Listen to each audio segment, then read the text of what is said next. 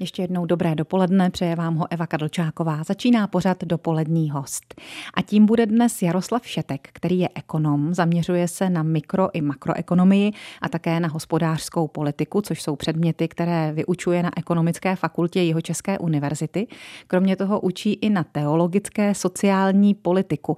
To všechno se nám bude hodit k dnešnímu tématu a i k tématu, které představil veřejnosti nedávno v přednášce v cyklu Akademické půlhodinky myšlenky. A bylo to o tom, zda bude na zabezpečení důstojného stáří. To bychom se určitě rádi dozvěděli i my, takže vás vítáme ve studiu Českého rozhlasu České Budějovice. Dobrý den vám i posluchačům u přijímačů. Dobrý den. Je to asi komplikovaný ekonomický problém. Stačí na něj půl hodinka, pane doktore? Stačí.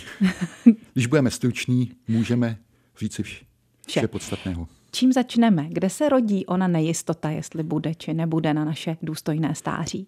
Inu, tento zásadní problém už se rodí v té otázce, kdy to stáří začne. Mm-hmm. Tedy odchod do důchodu, tedy věková hranice.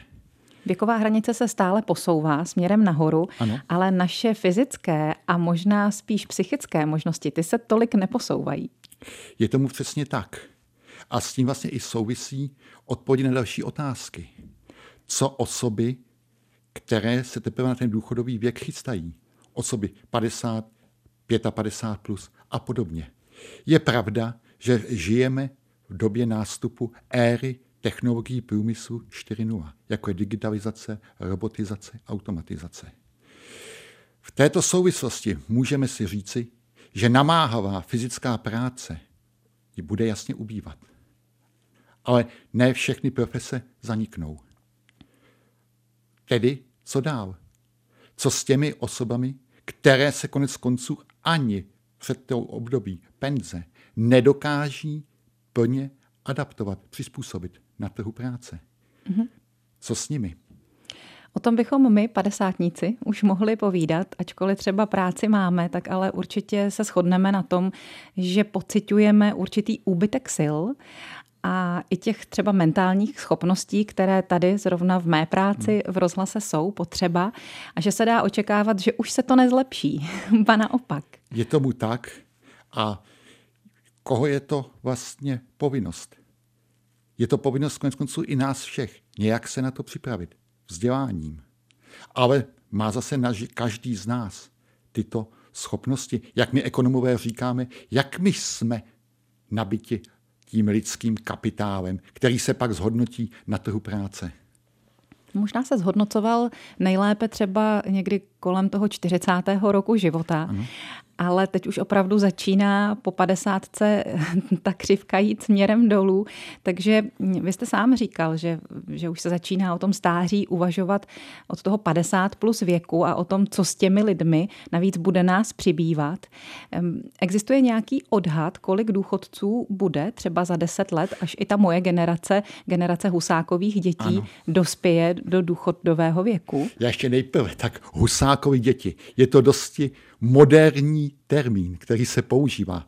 A akorát chci připomenout, demografové tento termín nemají rádi, ale klidně v dneš, dnešní besedě není problém jej plně používat. Každopádně jsme silná generace, ano. to znamená, že to, co hrozí za těch 10, 12, 15 let, asi opravdu hrozbou nazývat lze? Ano, nastane to v těch 30. letech, zvláště rok 2035. A co už můžeme říci? Konec konců, kolik nás bude? Inu, odpověď na tuto otázku není jednoznačná. Viděli jsme migrace v období ukrajinské krize. A co potom dál? Osoby v seniorském věku. Tedy dejme tomu, že by byla věková hranice pro odchod do důchodu 65 let.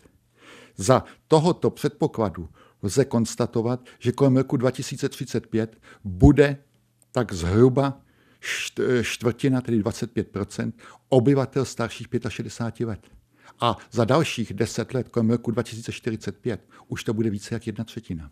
To znamená, třetina z nás, dožijeme-li se, bude v důchodu a ty dvě třetiny z toho něco budou tvořit děti samozřejmě. Ano, přesně tak, předproduktivní osoby tedy do 15 let a které se budou připravovat na budoucí profesi. Takže se dá říct, že třeba jenom ta jedna třetina se o nás bude finančně starat. Ano, A teď je otázka v dnešní době, like, jak to chápe, položí si otázku, bude na zabezpečení starobních důchodů. Jenže odpověď na tu otázku není tak jednoznačná. Zde se otevírá celá řada dalších otázek. A to jsou právě i ty otázky sociální politiky. To znamená jako, nejenom důchody, nejenom ale... důchody, jako je to oblast sociálního zabezpečení. Sociální ale, zabezpečení, zdravotnictví. Ano, další oblast zdravotnictví. Potom poskytování odborných gerontologických sociálních služeb. Mm-hmm. To jsou takové základní tři. Ale i další otázky, jako otázky bydlení seniorů. A potom mimo to i další volnočasové aktivity seniorů, jako jsou univerzity třetího věku a podobně. Těchto otázek je celá řada k zamyšlení. A otázkou je taky, jak to ta jedna třetina té produktivní generace utáhne, protože my nesmíme zapomenout na to, že se bude starat nejenom o nás důchodce, ale i o ty své děti, o tu druhou Přesně třetinu. Tak. Takže to jsou otázky, které jsme položili na stůl a můžeme se na ně pokusit postupně odpovídat v rámci našeho dnešního pořadu Dopolední host s inženýrem doktorem Jaroslavem Šetkem.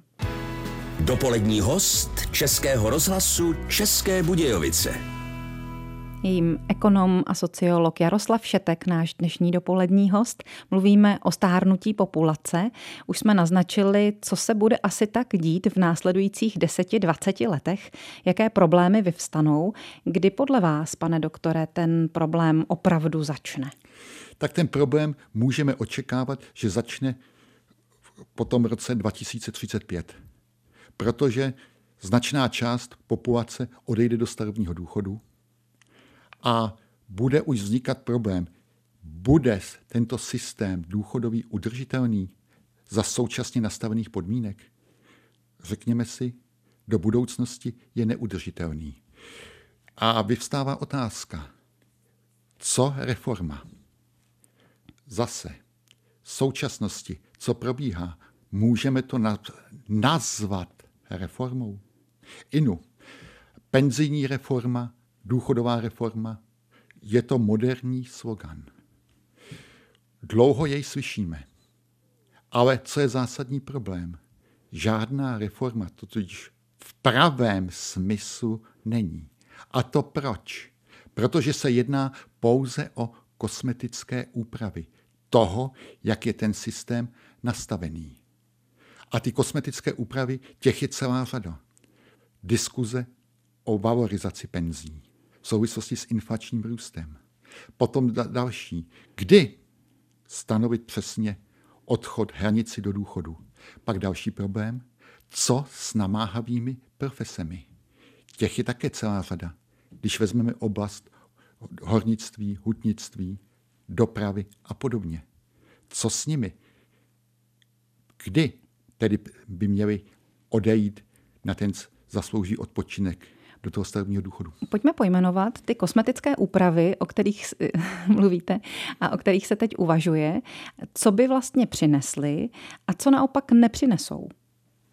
Tak zásadně kosmetické úpravy. Jak navýšit věk pro odchod do důchodu? Víme, že v současnosti je zastropovaných na nějakých 65 let. Co se už tak dělalo jako prognózy, že optimum by bylo 67 let. Mluví se o tom, že se bude postupně ten věk ano, upravovat, se bude upravovat podle věku podle dožití. Ano, přesně tak. Vidíte v tom řešení? Vidím v tom řešení, ale pouze eh, krátkodobé. Dlouhodobé řešení v tom já nevidím. Ono se to asi nedá mm, prodlužovat nedá, do nekonečna. Ne. Je jedna věc. A druhá věc, není to asi, um, asi zrovna řešení, které by, které by rozlousklo všechno. Protože mluvili jsme o tom před chvílí. Člověk ztrácí svoje fyzické ano. i psychické schopnosti, takže tím, že tady pobude déle na tom trhu práce, to není eh, rovnítko s tím, kolik toho pro společnost vykoná. Přesně tak. A je zase další otázka. Aby na ten sociální a zdravotní systém byly požadované zdroje. Posunutí odchodu do důchodu může přinést určité příjmy, jak do státního rozpočtu, zdaní, příspěvků na sociální pojištění, potom zdravotním pojišťovnám. Zdravotním Čili přinese to příjmy, ano, zároveň to oddálí tu chvíli, to od, kdy začne ano, člověk z toho, z toho, z toho systému čerpat. čerpat. Ano. A potom zase další, co by bylo potřeba, i podporovat vlastně to, aby i penzisté měli možnost při výdělků. Mm-hmm. Ale proč? Já si to vlastně řekl. Budou z toho veřejné příjmy. Ano. A zas je otázka, bude každý senior, neříkám každý, ale většina ochotná pracovat? Ano, pracovat pro ně má určitý smysl, že i ekonomický, protože je to ten značný příjem do rozpočtu rodiny. A potom i v rámci jejich aktivit. Že ano? Ať se integruje maximálně do té společnosti. Ano, jsou lidé, kteří chtějí pracovat dál, Přesně. protože si nedovedou představit, že by už od té chvíle, co vstoupili do důchodového věku, byli pořád jenom doma. Ale jak jsme říkali, ty schopnosti přece jenom trošku ubývají, takže uvažuje se i o tom, že by se třeba krátily úvazky. Ano, přesně tak. Hovoří se o částečných pracovních úvazcích. Konec konců naše ekonomika byla za to i značně kritizována že neexistují sdílená pracovní místa, částečné pracovní úvazky. A konec konců tyto často, ty částečné pracovní úvazky komu také přispějí?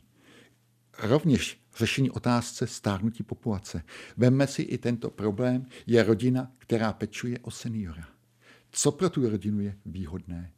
Aby někdo z těch pečujících měl částečný pracovní úvazek, protože jednak přivydělá si, odvede patřičné zdroje do, do veřejných zdrojů a také, a to je co, co důležité, šetří i veřejné zdroje státu a zároveň ta sdílená pracovní místa nebo ty další části těch úvazků, které zbydou, může čerpat třeba mladá generace, která zároveň přesně tak, i mladá pečuje generace, o malé děti. Ano, přesně tak, která pečuje o děti. Takže určitým řešením pro tu společnost by Společnou, tohle je. bylo. Ale napadá mě u toho otázka, nikdo z těchto dvou generací, ani ta mladá, ani ta odcházející, ve chvíli, kdy se budou střídat o jeden úvazek, si nevydělají dost.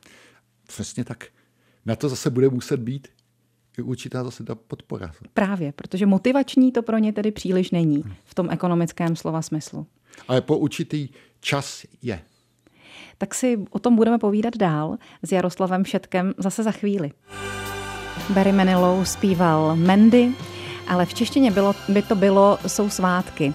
A o tu písničku by se postaral Karel Gott, což správně odhalil náš dnešní dopolední host, inženýr doktor Jaroslav Šetek z Ekonomické a teologické fakulty jeho České univerzity, který s námi mluví o stárnutí populace a o tom, že to nebude jednoduché.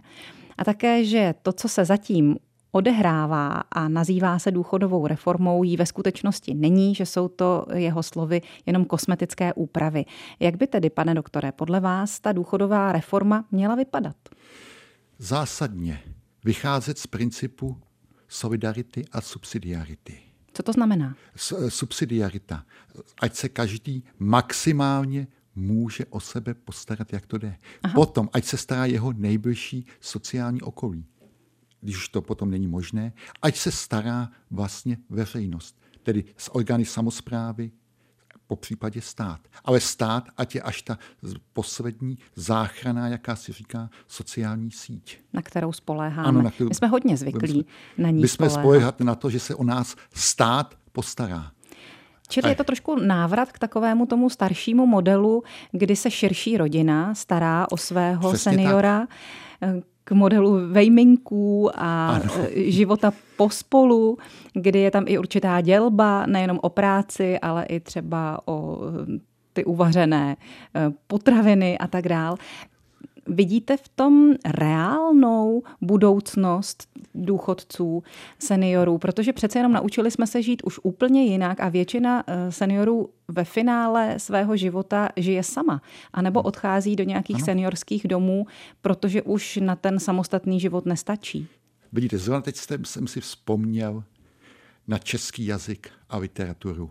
A to na co konkrétně? Český venkovský realismus. Božena Němcová, babička, typický ideální příklad, jak se žije ve stáří. Však... Ale zase jsme také viděli i další, Karel Václav Reis, například opačný protiklad, ano, že ano. ano. No ale pojďme z literatury a z umění a pojďme k naší realitě. Je pravda, že tento model, zejména za těch posledních 40 let centrálně řízené ekonomiky, je, je plně oslaben. A to z několika příčin.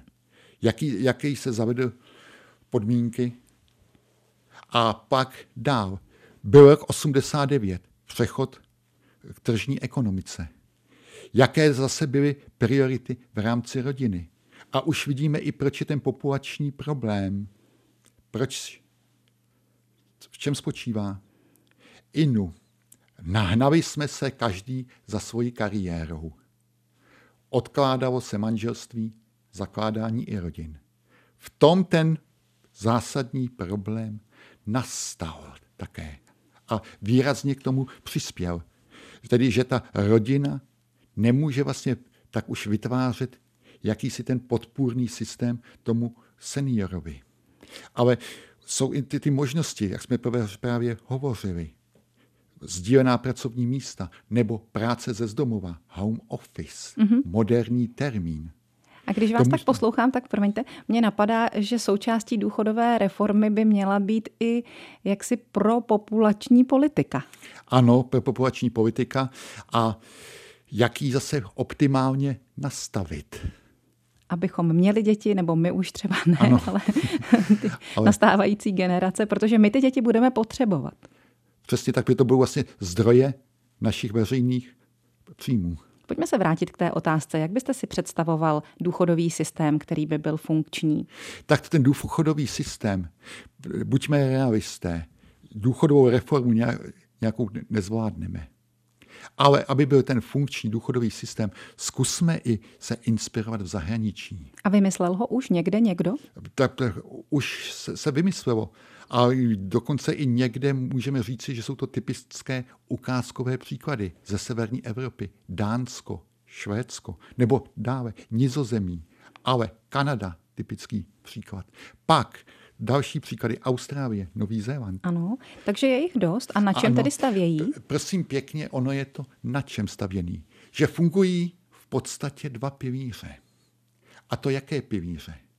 Jedna, který je systém průběžný, tedy průběžně financovaný, buď z daní nebo se sociálního pojištění. A pak systém kapitálový, kde si každý jedinec zrovna na tom principu subsidiarity a participace ukládá své zdroje. Tak to a, už se u nás do určité míry ano, děje. To je vlastně typické penzijní připojištění. Ano. Takže, a to je vlastně ten typický příklad, jak si na pomoci. Ale zase jsou zde další otázky, nedořešené, jak to vlastně bude. Jsou několik možností, variant. Teď zrovna víme aktuální, co, co bude, že už se nebude poskytovat příspěvek osobám, které jsou v penzijním věku od poloviny příštího roku. Už nebude přispívat ano, na to stát. připojištění stát. Ano. Mhm. Takže i takhle by měl být ten systém nastaven, tedy aby byl jednak průběžný a potom, aby byl ten kapitálový způsob. Ten průběžný systém zase by, v tom by je jisté, že budou muset zase být dvě složky. A to jaká složka? Složka pevná, jako je dosud, a pak také ta složka výkonná či zásluhová. Jak dlouho pracoval, kolik přispěl do systému. Ano. A zvlášť je také důležité, aby byl význam té zásluhovosti. A potom je otázka, hovoří se někdy o ideální penzijní reformě, aby byly u důchody ideální. Prosím pěkně, abychom si řekli na rovinu ideální, to bychom byli utopisté. Ideální to nebude nikdy. Nikdy to nebude ideální. Vždycky někomu bude vyhovovat, někomu vůbec ne. Ale když bychom se k tomu ideálu alespoň přiblížili, o tom tady dnes mluvíme s Jaroslavem Šetkem, dopoledním hostem Českého rozhlasu České Budějovice. Tak to byl Josef Wagner s hezkými svátky. Hezké svátky bychom přáli vám všem a přáli bychom si je pro sebe i pro ty nastávající generace i za o něch 10, 15, 20 let, o kterých tady dnes mluvíme, kdy nastane problém v důchodové situaci v České republice. Tak co, pane doktore, náš dnešní dopolední hosté Jaroslave Šetku, budou mít hezké svátky lidé i za ty, řekněme, dvě desetiletí? Inu, nechci věštit. Ale co bychom si tak mohli přát? Jaké by měly být ty důchody? Jak se nám ne, povede, tak? Neřeknu, jak by měly být vysoké. Protože není ani konec konců důležité, jak, vys- jak vysoké budou důchody. Stejně tak nebude důležité, jak budou vysoké naše platy. Ale co bude podstatné, co se za tyto získané finance pořídí. Co si za to ano, koupíme? Jak obstojíme na trhu. Jakou, to, jakou hodnotu ano. ty peníze tedy budou mít? A právě v této souvislosti, co si říci, co by také mělo být jako i spravedlivé a jak by to bylo optimální, když nechci použít to slovo ideální, mělo by to být takové, alespoň kdyby duch výše starobních důchodů pokrývala eh, tak zhruba ty dvě třetiny těch mest, než ten jedinec odešel do starobního důchodu. A myslíte si, že to je reálné? Myslím si, že to je nereálné. Že to bohužel ano. reálné není. A proto právě je také důležité v rámci té participace a subsidiarity, aby si každý na ten důchod něco našetřil. Musíme s tím počítat. I když se teď možná naši posluchači zlobí. Přesně tak zlobí poslouchají. se, kde na to vzít. Hmm. Aktuálně zrovna třeba některé rodiny opravdu mají hluboko do kapsy, zvlášť třeba rodiny samoživitelek hmm. a tak dál, takže neušetří mnoho. Kolik by si podle vás měl dnes tedy člověk eh, šetřit k důchodu, aby eh, na to jednou měl? Zase kolik dnes záleží, jestli už si šetří, a nebo jaké je teď už jeho věková hranice, za kolik už to do toho důchodu má nějaký, můžeme říci, máme to za 10, 10 a půl a podobně. Takže je to otázka, na kterou mohu odpovědět, jak je starý. Hmm. Bude to, aby si udělal určitý takový jako rozpočet, co si na to stáří bude odkládat.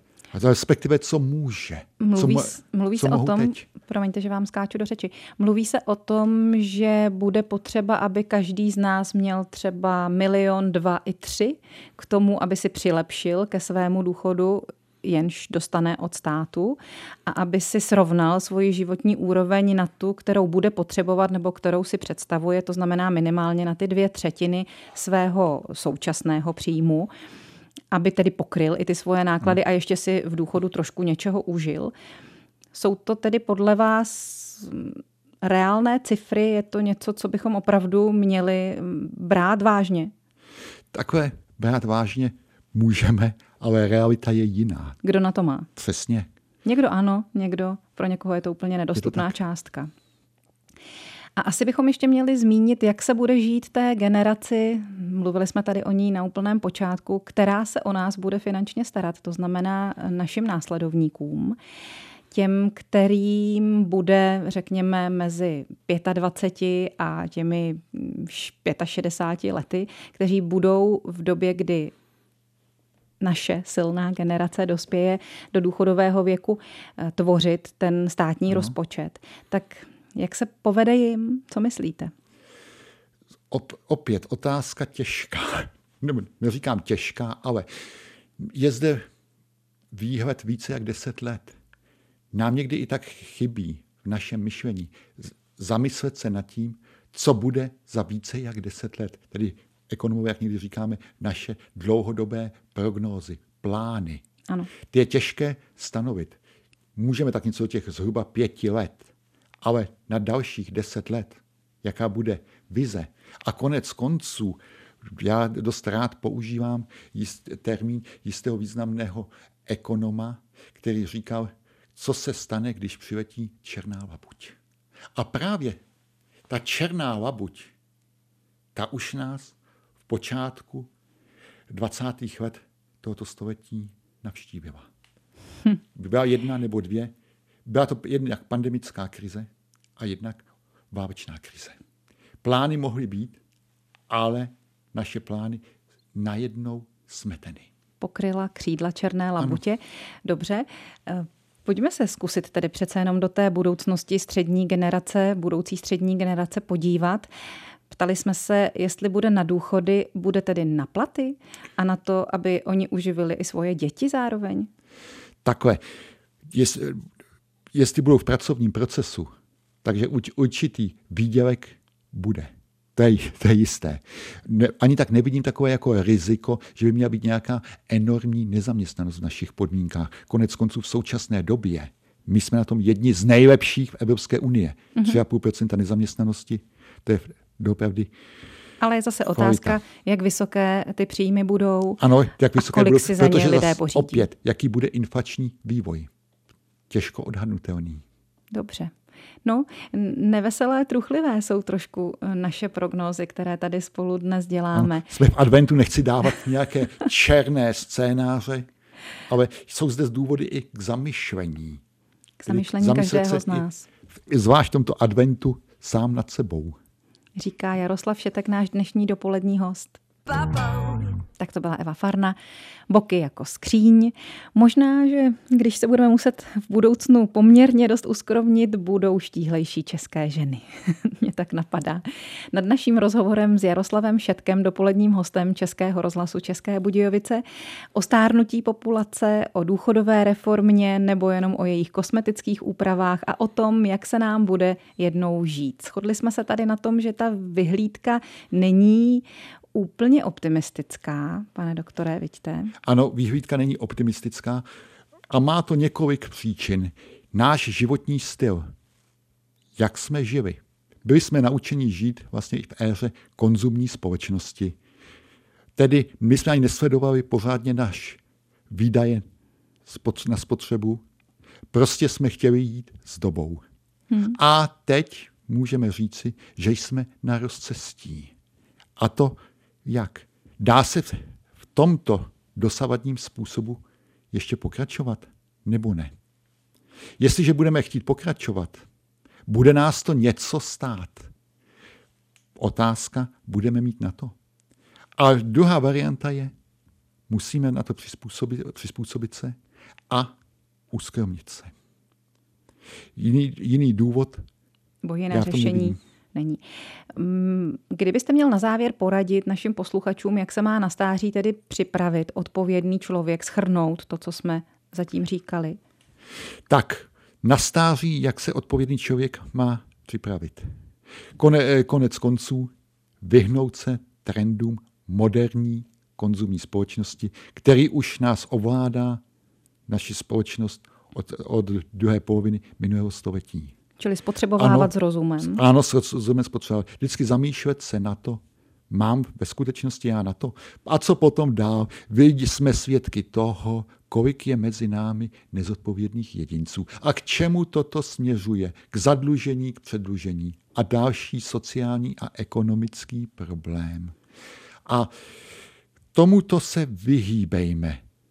A snažme se vytvářet si i patřičné úspory. A zas na to stáří, jaké si stanovit priority.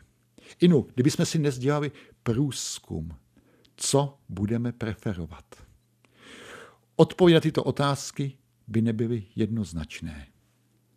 Ale měla by zde být i také jako otázka, co naše bydlení.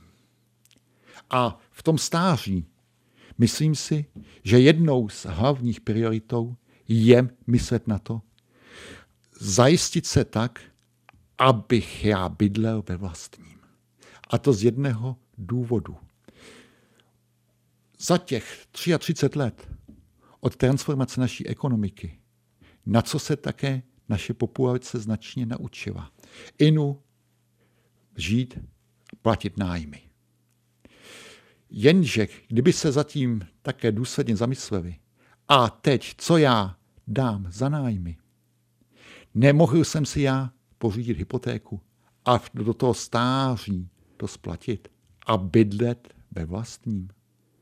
Toto si myslím, že je hlavní priorita, protože i v tom stáří vlastně, co budeme sledovat, naše výdaje, kam hlavně směřují? Na bydlení, provoz domácnosti. Tak. A nájmy vždycky porostou. Ano, v nájmy o tom není předpokladu. Ale naše důchody ano. nikoliv. Takže je potřeba v tomhle myslet na zadní kolečka. Respektive porostou, ale nominálně. Nominálně, Tedy ano. reálná hodnota jejich, jejich bude jiná. Tak. Na to musíme myslet buď bude nižší, anebo stejná s tím, co si můžeme pořídit teď. Takže je potřeba myslet na to, abychom v důchodu byli schopni ten nájem vůbec zaplatit. No a další věc, kterou jsme tady dnes zmiňovali, je šetření si na důchod. Při šetření si nespoléhat jenom na to, co nám dá stát. Pocítí, myslíte, neodpovědný člověk, ten, kdo tohle dělat nebude, pocítí to ve svém důchodu? Určitě ano. Protože vemte si, je několik případů, dnes není žádná povinnost pro, ni, pro nikoho pracovat. To víme všichni, že? A z tohoto důvodu, když si, jak se říká, si žije, cestuje si a podobně, se ani nehradí třeba sociální pojištění, což také není jeho povinnost. A pak nastane jednou ten den, kdy, kdy má jít do důchodu a chybí nám léta. A to už je vlastně i to takové to účetnictví. Mm-hmm. Něco nám chybí, Teďko co s tím? Takže žít zodpovědně. Tak aby pozdě bycha nehonila, ano, ta generace žijeme spokojeně, současná. připravujeme se na to a hlavně vypomáhejme si i v rámci rodiny. Všichni. Hmm, tuhle vzájemnou solidaritu ano, i tu Známe rodinou. už naše i reklamy, některé jsou na to namířené, penzijní připojištění, ostatní kámošové spornice už ho mají.